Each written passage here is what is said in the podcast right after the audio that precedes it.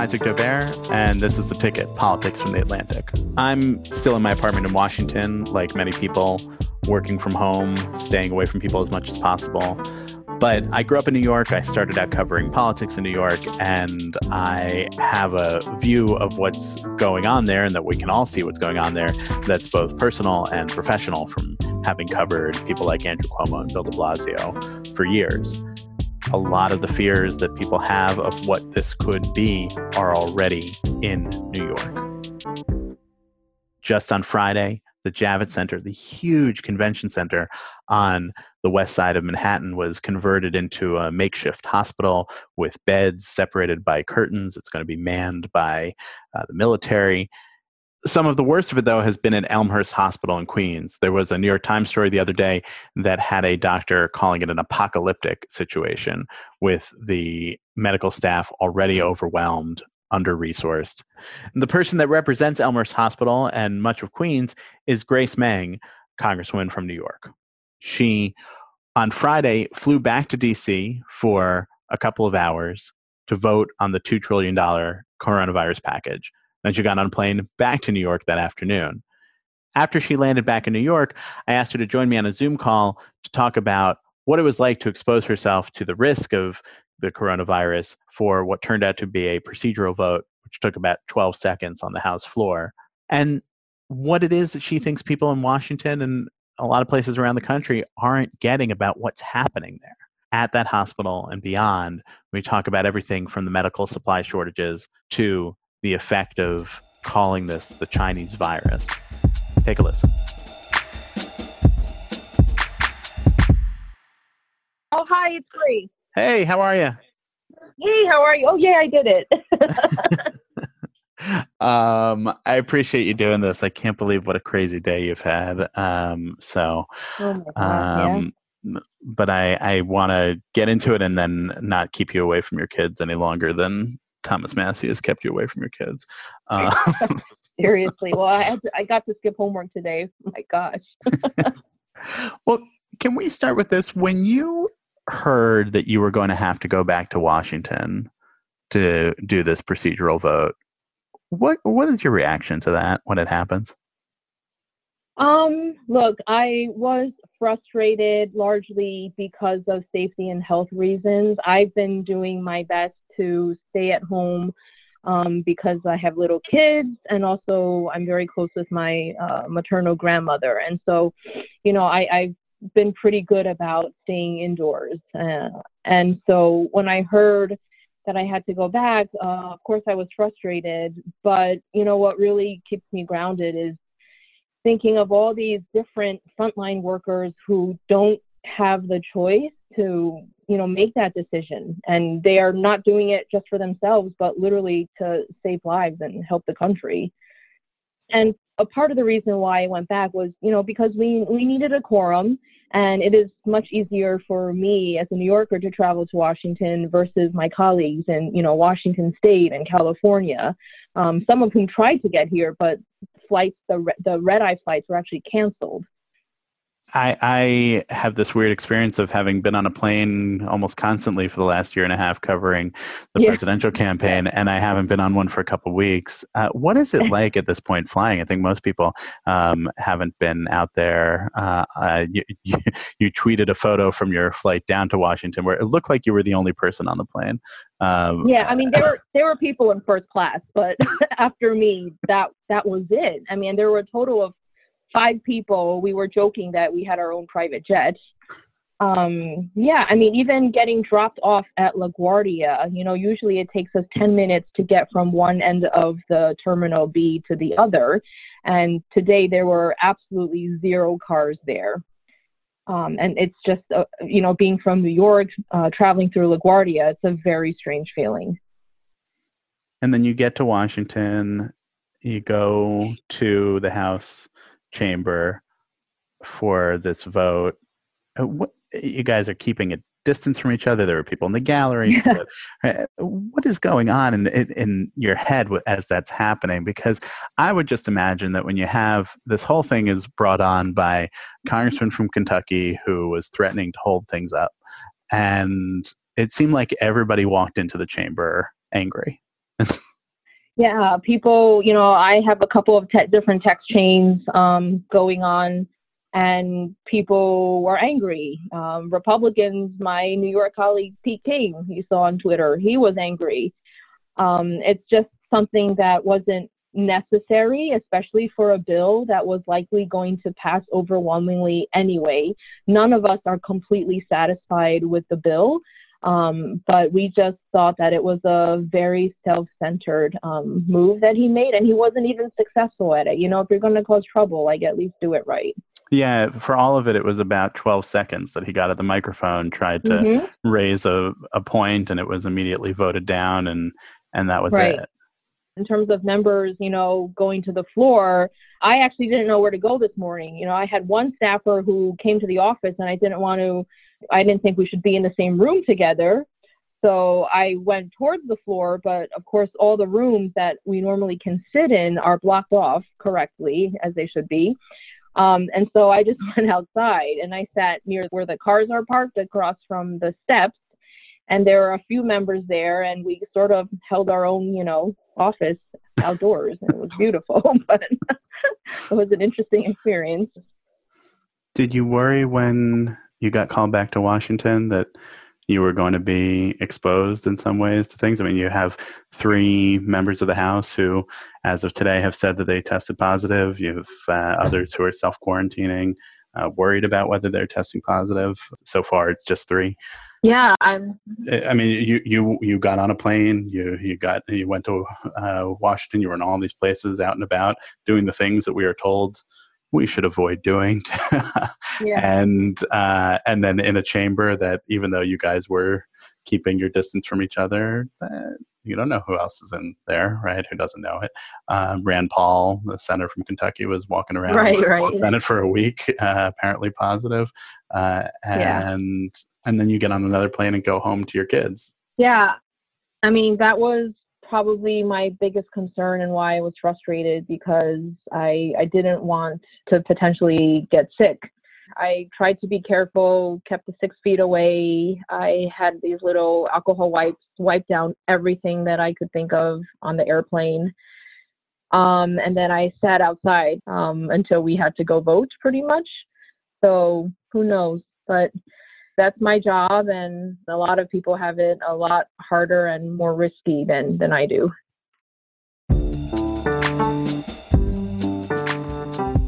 We're going to take a quick break and be back with more with Grace Meng in just a moment.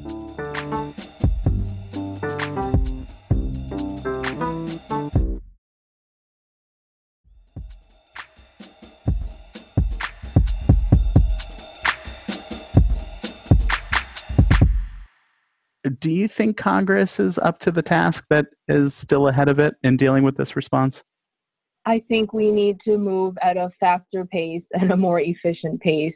You know, we've got some good language in there and good pots of funding for our constituents. But the reality is, you know, we have constituents every single day asking about unemployment, asking about being able to pay rent, pay mortgage. You know, most people don't have enough every month, even when they have their job. And so for the many people who have lost their job, seems to be growing impatience about even the pace at which we passed this bill. You know, they wanted this done days ago, and they didn't understand why it took us so long. And most are okay if you understand, but they're still very impatient, and deservedly so. Well, let's talk about your district a little bit. Obviously, one of the epicenters of the outbreak is in your district. What's going on? I mean, I think that for the people who have seen some of the news coverage, they may have some picture of it, but not like what you're saying. Today was a really difficult day emotionally for me, because literally as we were passing this legislation on the House floor, I got some calls from doctors and nurses who were at Elmhurst. And these are not people that know me. You know, they know a friend who knows me. And they were, you know, I had someone start to break down and cry on the phone with me. And it was just really heartbreaking, because, you know, he was saying like, oh, you know, we're scared every single day. You know, we know we're going to die. So, you know, that was really hard to hear. What do you say to someone in that situation? I mean, that's, I don't know what I would say. You know, it's not the first time. It's just getting more frequent. I just try to make them feel like I'm there. And all I know how to do right now is to keep asking, you know, and it's frustrating because usually it's not political and I don't want to treat this as political. But usually you relay the needs of your local district to the executive and they try to get it done, even if it's slow. But we are in the situation where it just feels like even if they know, you know, I feel like I just keep trying to cry and to talk about it. And I'm even doing it on Twitter, which is not something that I'm necessarily used to. That's not my style. No, it's not. You know, I'm the type to write letters behind the scenes and to try to work it out and, you know, make everyone look good at the end of the day. But I realize that that's not going to happen.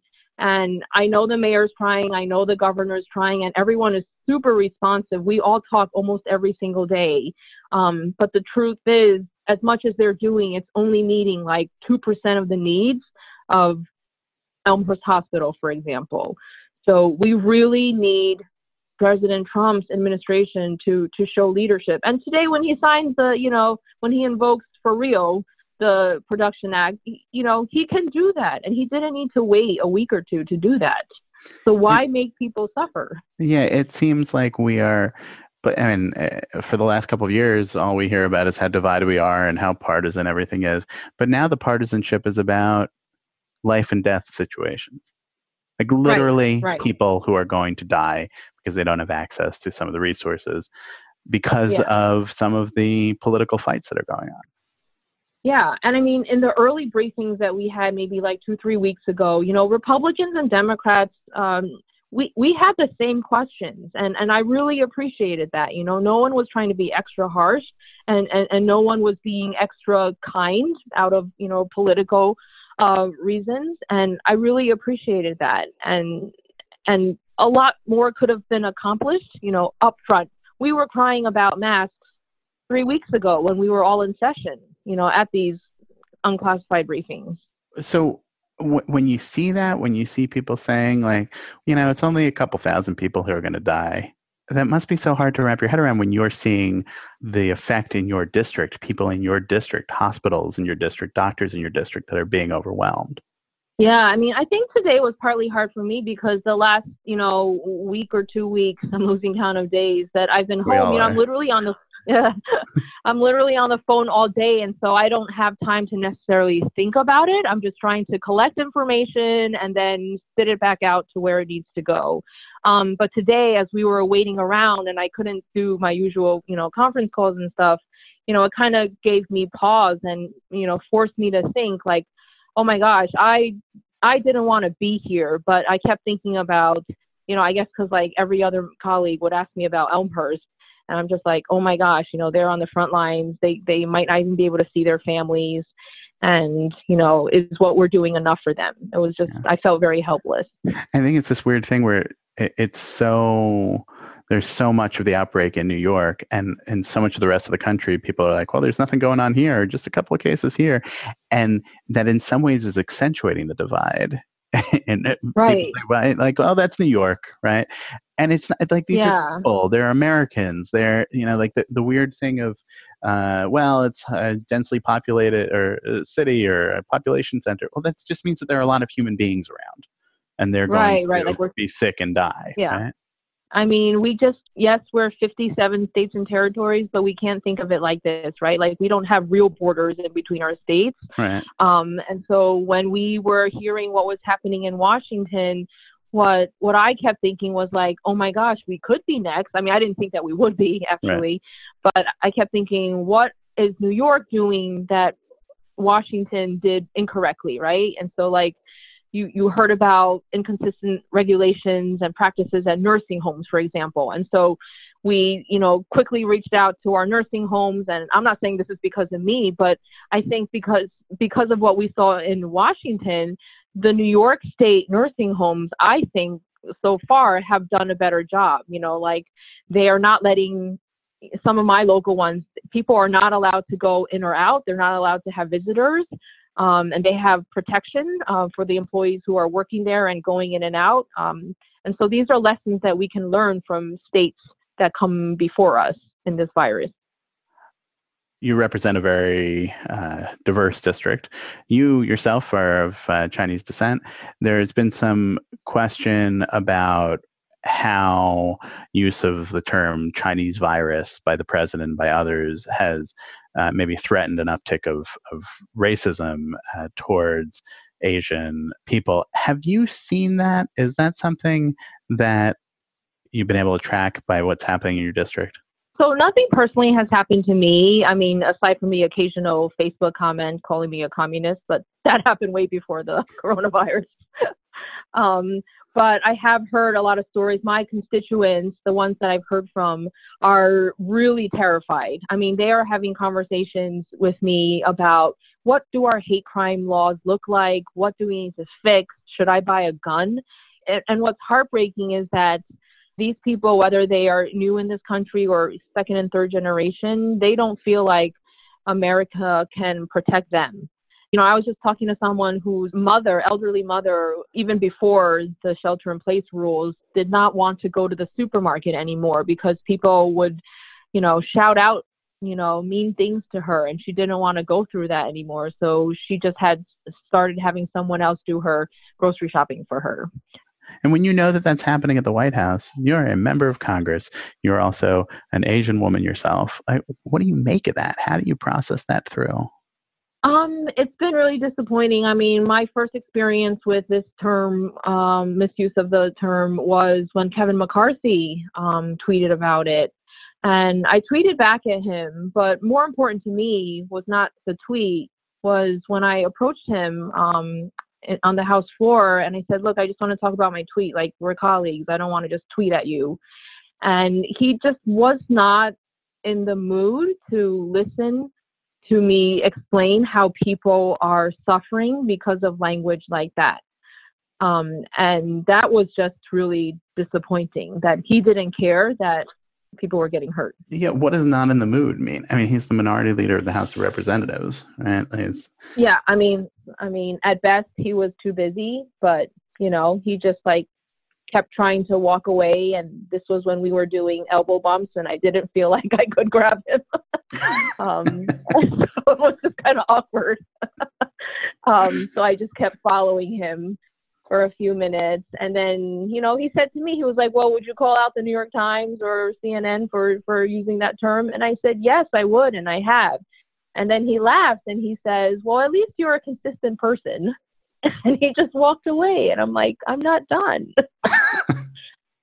Well, it's nice to know that in the halls of Congress, the dialogue back and forth is always at a high standard. Right. I don't want to keep you for too much longer because you've got your kids to get to. And I do want to just talk about that for a moment before I let you go. You have two sons who, like every other kid in America, basically, and around the world, are out of school. How are you juggling this, having a overnight homeschool set up in your house? Yeah. Gosh, I don't know how teachers do it. I really don't. I only have two. And, It's been a challenge because obviously we're all under one roof. My husband and I are trying to do as much work as we can, you know, through the computer. But also we are lucky that we are able to stay home for the most part. Your husband, I am sure, is earning more than his keep at the moment. So, I smell burnt food, so I gotta go. All right. All right. I'll talk to you soon. Thanks a lot. All right. Thanks. All right, bye. Bye. That'll do it for this week of The Ticket, Politics from the Atlantic. Thanks to Kevin Townsend for producing and editing this episode, and to Catherine Wells, the executive producer for Atlantic Podcasts. Our theme music is by Breakmaster Cylinder. For more on these interviews and on all of The Atlantic's coronavirus coverage, which is extended beyond the paywall so that everybody can see what's going on with our outstanding reporting in this emergency situation, please go to theatlantic.com. Thanks for listening. Stay safe and catch you next week.